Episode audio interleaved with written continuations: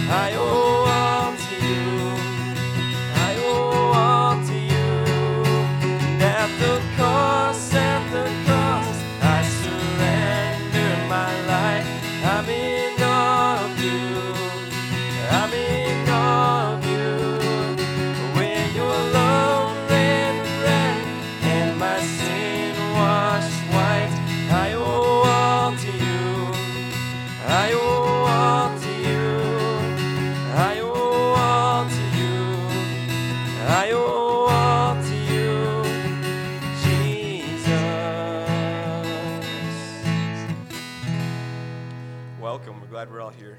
I'm glad, glad to see you all here. Um, I'm going to open us in a time of prayer, and then we'll continue with some worship. So if you could please stay standing, that would be great.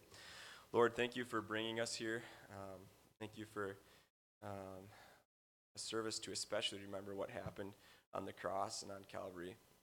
Lord, I pray that you would just use this time for your glory um, as, as everything we do.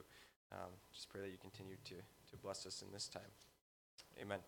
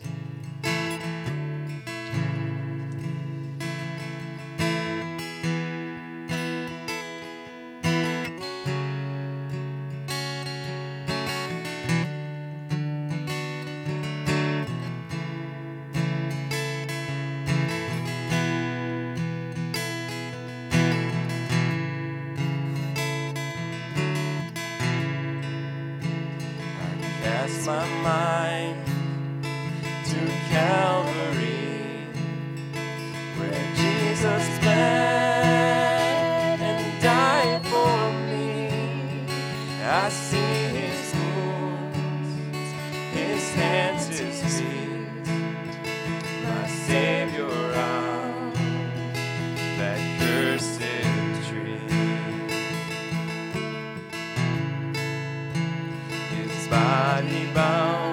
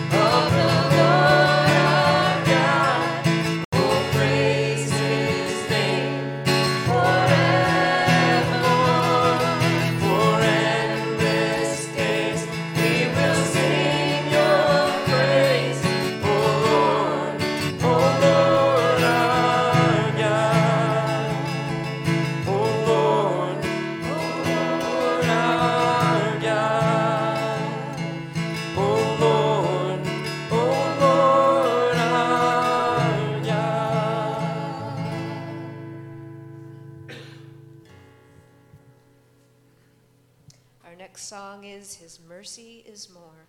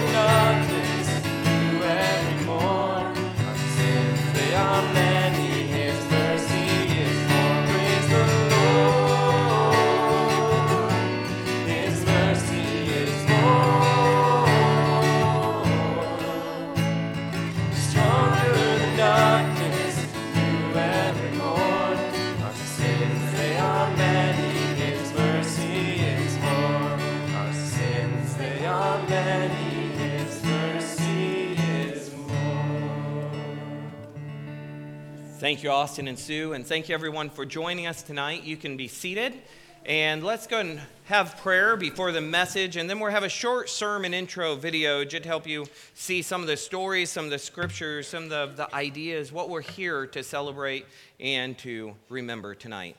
Let's have a prayer now. Please bow your heads.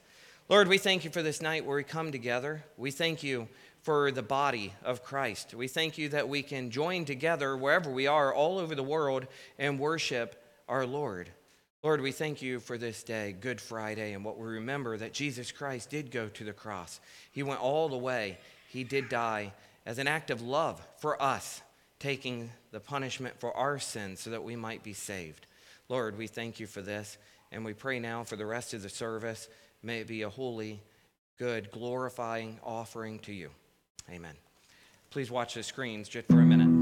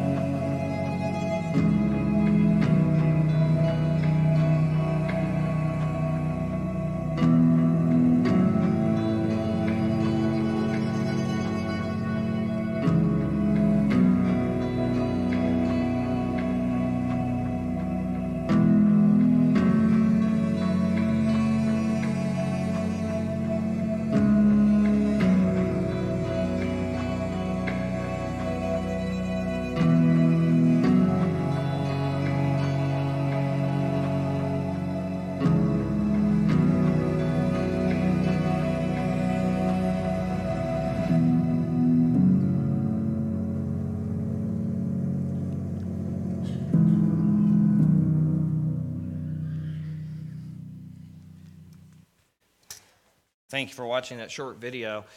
This evening, we have gathered together here in Bloomer, Wisconsin to remember what happened nearly 2,000 years ago, what Jesus did for us that day. And we began the, the service with a video with different scriptures from that day, and now we have different stories from that day. You see, we remember the scriptures, the stories, the events of that day. We also remember the emblems from that day. Many emblems have been used over the years to symbolize that event, but none, none so common or so potentially rich as the cross. Yet, while the cross is so rich in meaning to us today, too often we fail to remember the meaning of the cross. You see, the meaning, the meaning has been lost over the years. So, tonight I thought we would look to the cross, but we'd look to three different crosses. And it might be a little bit different of a message than what you're thinking of because we're not looking specifically to these three crosses on that hill today. We're going to start with looking to the modern cross. And then we'll look to the Roman cross. And then we'll look to the cross of Jesus. So, as we start, I want to talk about the modern cross, and the modern cross's design. And then we'll talk about its purpose. You see, I want you to think for just a moment about how much the symbol of the cross is used in the world today. It's used by various Christian and religious organizations. It decorates houses of worship throughout the world. Our building uses the cross here behind me. It uses the cross on the front of the building. It uses the cross in many symbolic ways. We use it also, the old, rugged, breaking apart cross on the steeple. You see, these crosses have meaning to us. Modern crosses have um, been changed, though, since 2,000 years ago. These days, modern crosses are produced in mass production, in fine polished woods, oak, walnut, cherry, often even stained to match the pews. For outdoor uses, you may even see crosses made out of polished aluminum, bronze, or for the modern look, you might see clear plexiglass or fiberglass. And you may see the cross being made in any color. You see wooden crosses, you see them painted many times. A lot of times you see these wooden crosses on a hillside, like behind our church here, or you see them on the side of highways. And often you see these crosses painted, maybe white, maybe brown, but anything to catch people's attention. The cross today, the modern cross, we also see it woven into flags, woven and, and ironed onto t shirts. We see the modern cross tattooed on bodies. We see the modern cross as jewelry items, such as necklaces, earrings, rings, and some of these can be quite exquisite. Made out of gold, made out of platinum, made out of silver, including such things as diamonds and rubies and other precious stones. But sometimes these modern crosses are also made out of such things as nails or other recycled items. I once heard of a, another story of a cross being in a catalog, a jewelry catalog, and this cross was advertised as offering a gold electroplated cross with a microdot of the entire Bible in the center so that you could have a piece of God's word with you wherever you went. You see, they don't make crosses like they used to. The cross has changed. What is the purpose of the cross today? Well, the modern cross is no longer the symbol it was when Jesus hung on it. The modern cross to some has become simply a decoration.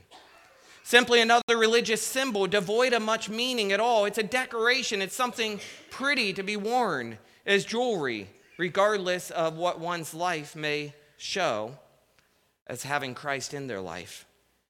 We see so many people wearing a cross in some way whose life seems to be void of the evidence of their faith in Christ. We see people wearing crosses while cussing up a storm. We see people wearing crosses while getting drunk at the bar. We see people wearing crosses at parties, doing drugs, beating their spouses or children, or having affairs. I could go on here, but I think you get my point. The modern day cross does not always carry the same meaning as too often. We look to the cross and we just see a pretty decoration to wear around our neck, on our finger, on our shirt, on a flag.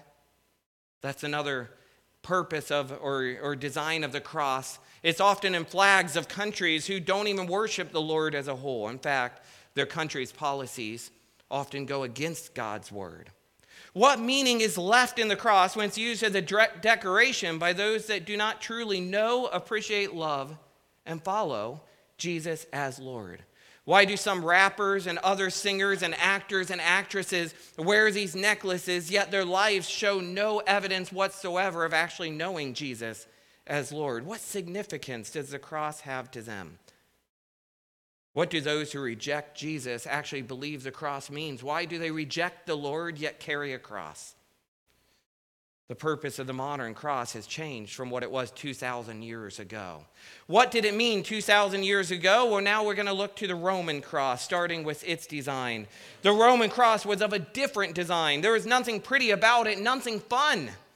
It was nothing to show off. It was not made of polished wood, smooth and sanded and, and matching the pews.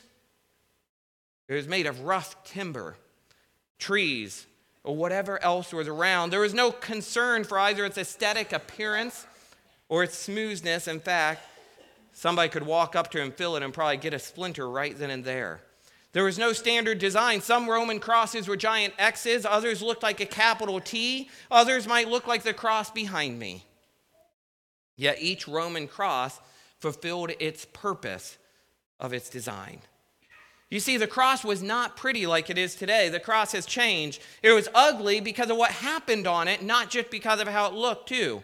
The common people feared this cross, the Jews despised it. Even the Roman citizens avoided the cross. In fact, Cicero once wrote, Let the very name of the cross be far away, not only from the body of a Roman citizen, but even from his thoughts, his eyes, his ears. You see, its purpose was torture and death in the most inhumane, unimaginable ways. Let's talk more about that purpose of the Roman cross and how it's changed from today. The cross, regardless of which design was used, was not made to look nice, but it was made to torture and kill, to make an example of someone. The idea for the cross historically is said to have originally came from Persia, where Alexander the Great learned of it and used it. In Persia, it was simply a stake upon which a condemned criminal would be impaled, hung, or hung and killed. The main idea was to hang this person up to put them on display as a warning to those who might want to practice whatever crime they had done.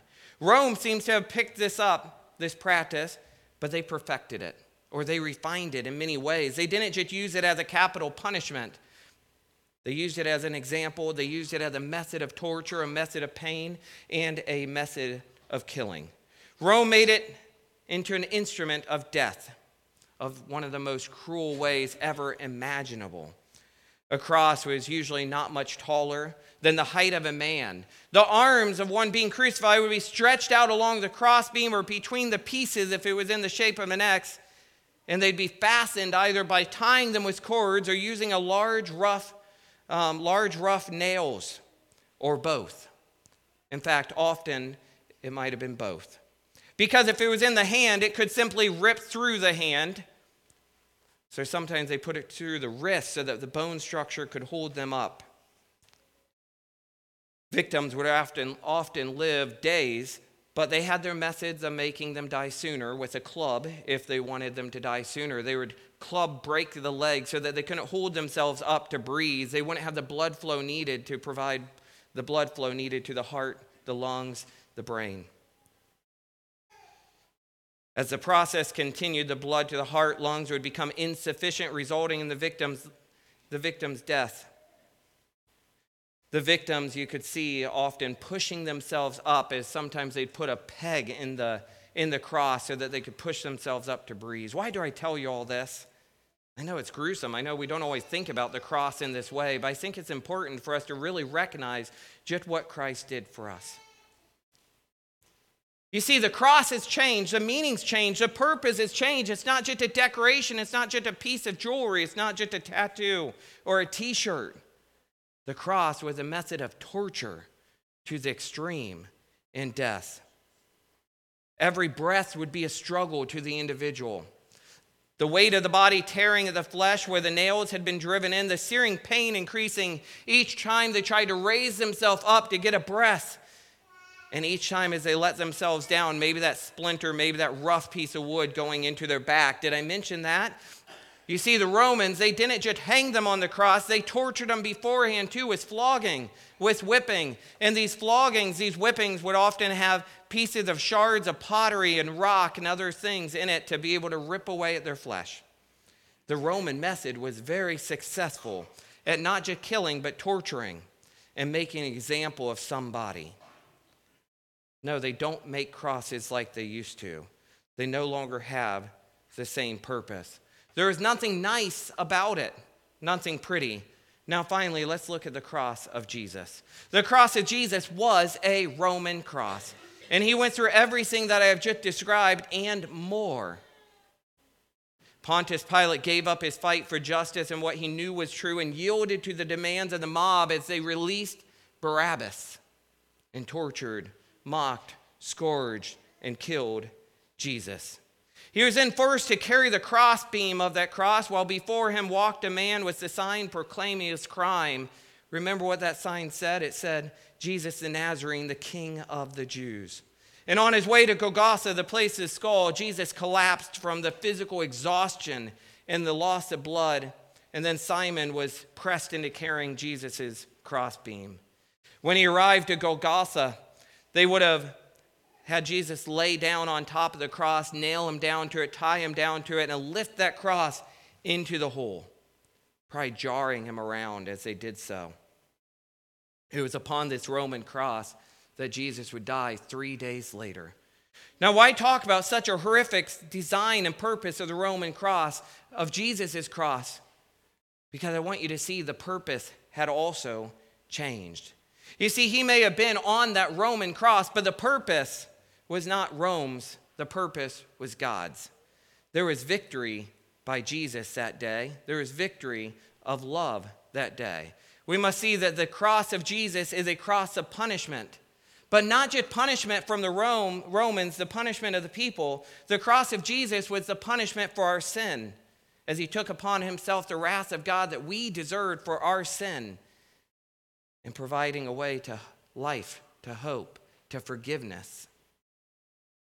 The Roman cross on which Jesus hung failed in its mission that day of the people, but it was successful in the mission of God. The cross of Jesus is not what killed Jesus. In Luke 23 46, it tells us that Jesus willingly gave up his spirit. It says, I lay down my life that I may take it again. No one takes it away from me, but I lay it down on my own initiative. I have, I, I have authority to lay it down, and I have authority to take it up again. The purpose of the cross was judgment. The purpose of the cross was also hope. The cross brought execution to Christ and punishment and judgment for our sins. But it wasn't just that that it would bring about. 2 Corinthians 5:21 tells us, "He, God, made him Jesus who knew no sin to be sin on our behalf, that we might become the righteousness of God in him." The cross of Christ is where Jesus became sin and was judged by God in our place. In Galatians 3:13 reads, "Christ redeemed us from the curse of the law, having become a curse for us. For it is written, cursed is everyone who hangs on a tree." But as we move from judgment, from punishment, we see the hope. Because of Jesus' willing sacrifice of himself as a payment for our sin on that day, on that cross, the Roman cross became something new, became something different. No longer was this cross just an image, just a symbol of pain and of torture and of death, but it was a symbol of hope. The cross, which was a symbol of death and hopelessness, became a symbol of being restored to God through Jesus. You see, it's still God's desire today to, to deliver us from pain, deliver us from the punishment, deliver us from sin, and to deliver us to redemption. Galatians 1 4, Paul states that it was Jesus who gave himself for our sins that he might deliver us from this present evil world. As Peter put it in 1 Peter 3:18, he says, "Christ also died for sins once for all, the just of the unjust, in order that he might bring us to God." And 2 Corinthians 5:19 tells us that God was in Christ reconciling the world to himself. Christ died not for the purpose of Rome, but for the purpose of God, as Romans 5 8 tells us. But God demonstrates his own love towards us in that while we were yet sinners, Christ died for us. Christ died for us. Christ died for all of us. That is the purpose of the cross of Jesus. But tragically, most people have forgotten this true background, this true meaning, this true purpose of the cross. What crosses do you bear? That's my closing for today, closing thought for us consider. As we consider the three different crosses, the modern cross, which is so often used as a decorative piece for our walls, for our necklaces, for our rings, for our t shirts, for our clothing, for our yards. But then we consider the Roman cross of torture and pain and death. Then we consider the cross of Jesus, which brought about not just a purpose of torture and death, but a purpose of judgment for sin and hope and freedom and forgiveness. What cross do you bear? What cross do you remember? Simply put, do you follow Christ as Lord through remembering his sacrifice that day and repenting of your sins, turning to him and confessing that he is Lord? You see, it involves believing that Jesus, what Jesus said about himself, that his sacrifice on the cross was sufficient payment for your sin, necessary for your sin, and then confessing your sin, repenting, turning away from your sin, asking forgiveness, and following after him. Don't just believe in Jesus. You see, even the demons, even Satan believes in Jesus, but we must love and follow Jesus as Lord. Paul states in Galatians 2:20 and other places that the true Christian is to be crucified with Christ and no longer himself living, but Christ living in him. The Christian is to be a living sacrifice, Romans 12:1. But again, too many people don't live this way. Too many people are seen wearing these items, these emblems, these crosses, and yet every single day you don't see them following Christ's ways and truly allowing Him to be their Lord, Him to be their Savior. We try to find other ways. What is the cross to you? What is the cross to you? The cross to me is a symbol of hope. The cross to me is a symbol of forgiveness. The cross to me is a symbol of redemption. The cross to me, although it may be a symbol of great torture, pain, and death, the cross is a symbol of love. You see, we have this cross behind me. We have this cross on the building. We have this cross on the hillside beside me. We have this cross on the steeple. And I just ask you when you see these crosses, do you see redemption? Do you see love? Do you see forgiveness? Do you see hope? Or do you just see another decorative piece? What cross do you bear with your life as you leave this place? Have you truly trusted in Christ as Lord? Are you following Him? Have you sought His forgiveness and asked Him to help you to turn away from that lifestyle and to follow Him forevermore as Lord, as Savior, honoring and glorifying Him with every single day of your lives? We remember today the cross of Jesus. Remember God's love through Christ. We're going to pray now, and then we'll be taking part in communion together, and then we'll have some songs. Please bow your heads. Let's pray. Lord, we thank you for the cross of Jesus. We thank you, Lord, for your love, that yet while we are still sinners, you sent Jesus to die for us. We thank you, Lord, that Jesus didn't just live in this world and he didn't just come to this world to, to teach us parables and to teach us life lessons, to teach us your ways, Lord, but he went all the way to the cross and died for us as well. And Lord, we thank you that as we celebrate on Sunday, that Jesus did not stay dead the stone was rolled away and he rose again, being victorious over sin, victorious over death, and providing hope for our lives to be able to have a restored relationship with you. May we remember all Jesus did this night.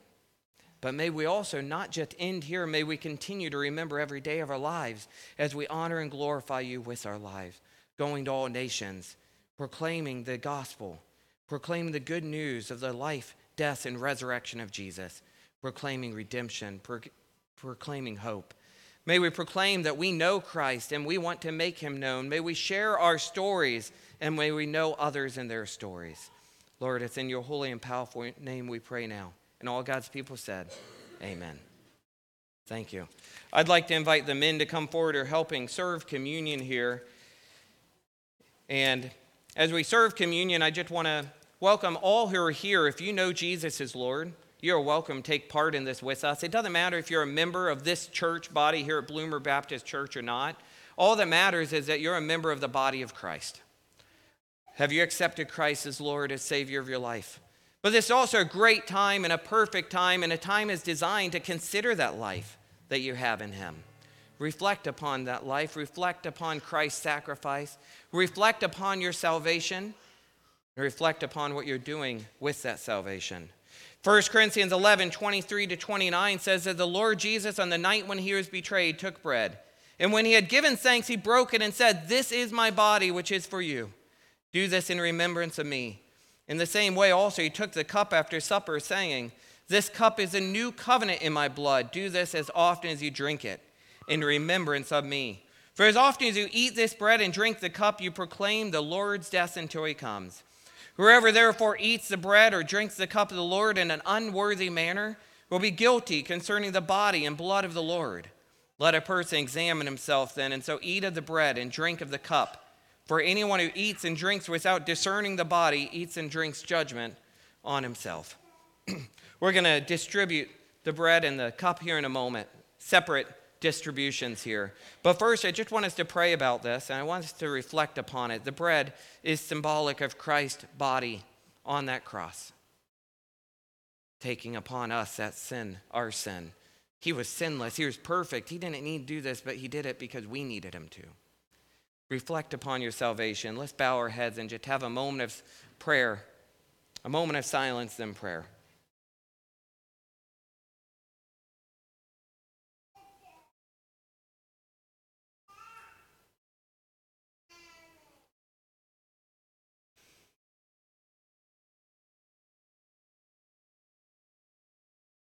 Lord, we thank you for this act which you gave us, these ordinances. We thank you for the example that you gave us in your word. We thank you for your word, which is a light to our lives to our, and, and truth. We thank you for Jesus.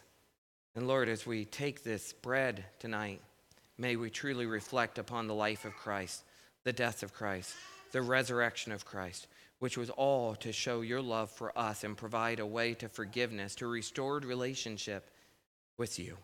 Lord, we remember his sacrifice, the atonement for our sins, and we say thank you.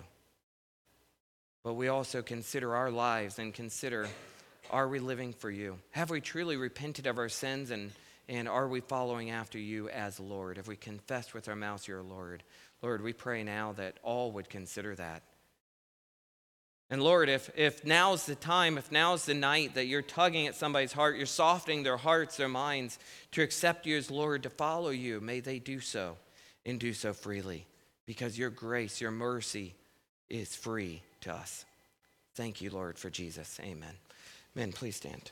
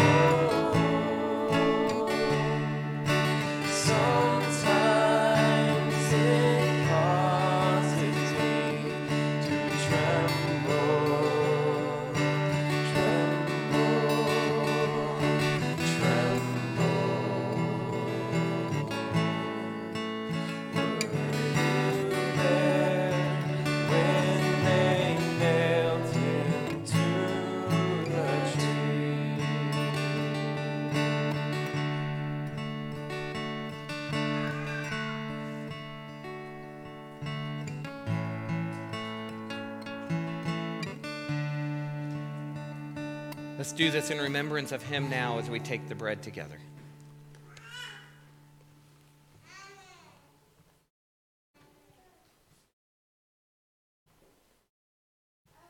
And in the same way, he took the cup and he said, Those who drink this cup, remember me when I come again. And I think it's such a sweet moment to hear all the little ones talking uh, amongst themselves. Because as we remember the death of Christ and the spilling of blood that he gave, we remember the newness of life that that provided. And when I hear the babies just talking in their own little language to each other, it's such a sweet picture that we are God's children. And he went to great lengths to make us his children. Uh, so we'll hand out the cup and then we'll take it again together.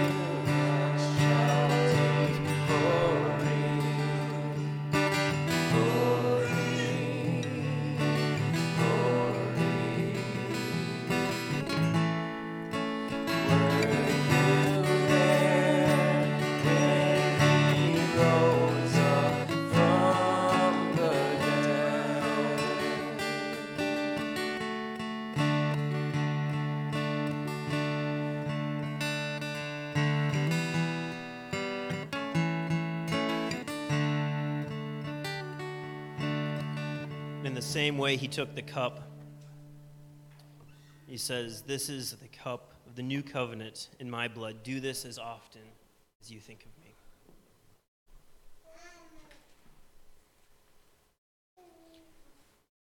Dear God, thank you for not sparing your own son. Lord, thank you for bringing him down. God, thank you for being a God who can sympathize with us and all of our hurts and all of our burdens. And Lord, I just think of Christ hanging there on the cross when we cry out in our life, when life is not fair.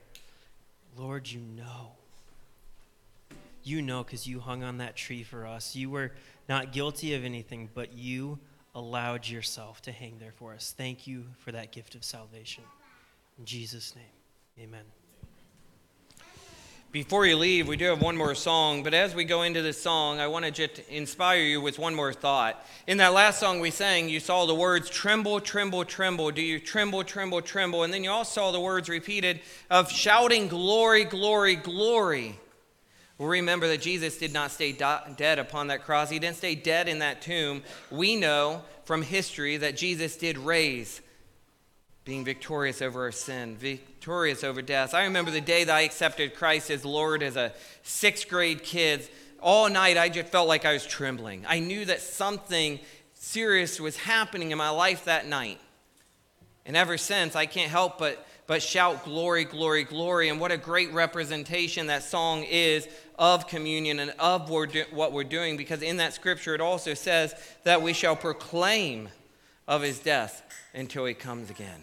So as we sing this next song, I just want to encourage you remember the cross, remember the wonderful cross, be trembling, be trembling for what Christ did for you, for us so that we could have that restored life with God, peace with God the Father in heaven, hope and a future with Him forevermore, and shout of the glory that is found in Him, in Him alone. Let's stand and sing together.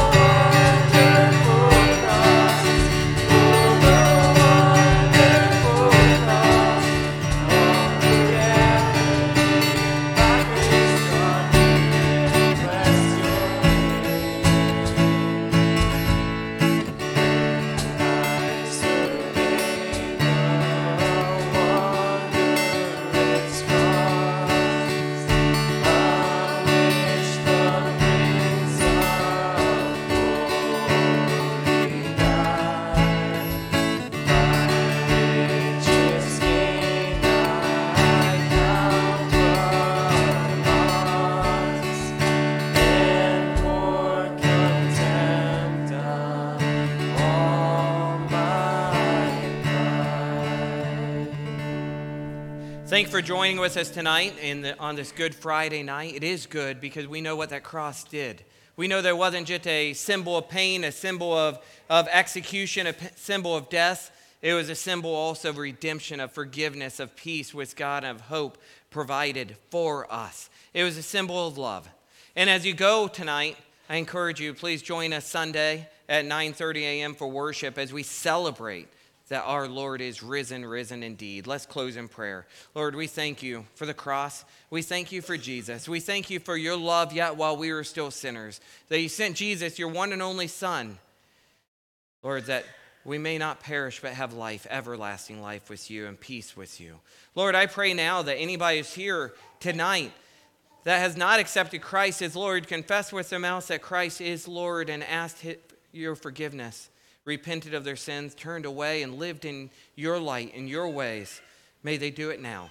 And may they come forward and talk about the new life, the new identity that is found in you. Lord, it's in your holy and powerful name that we pray. And all God's people said, Amen. Thank you.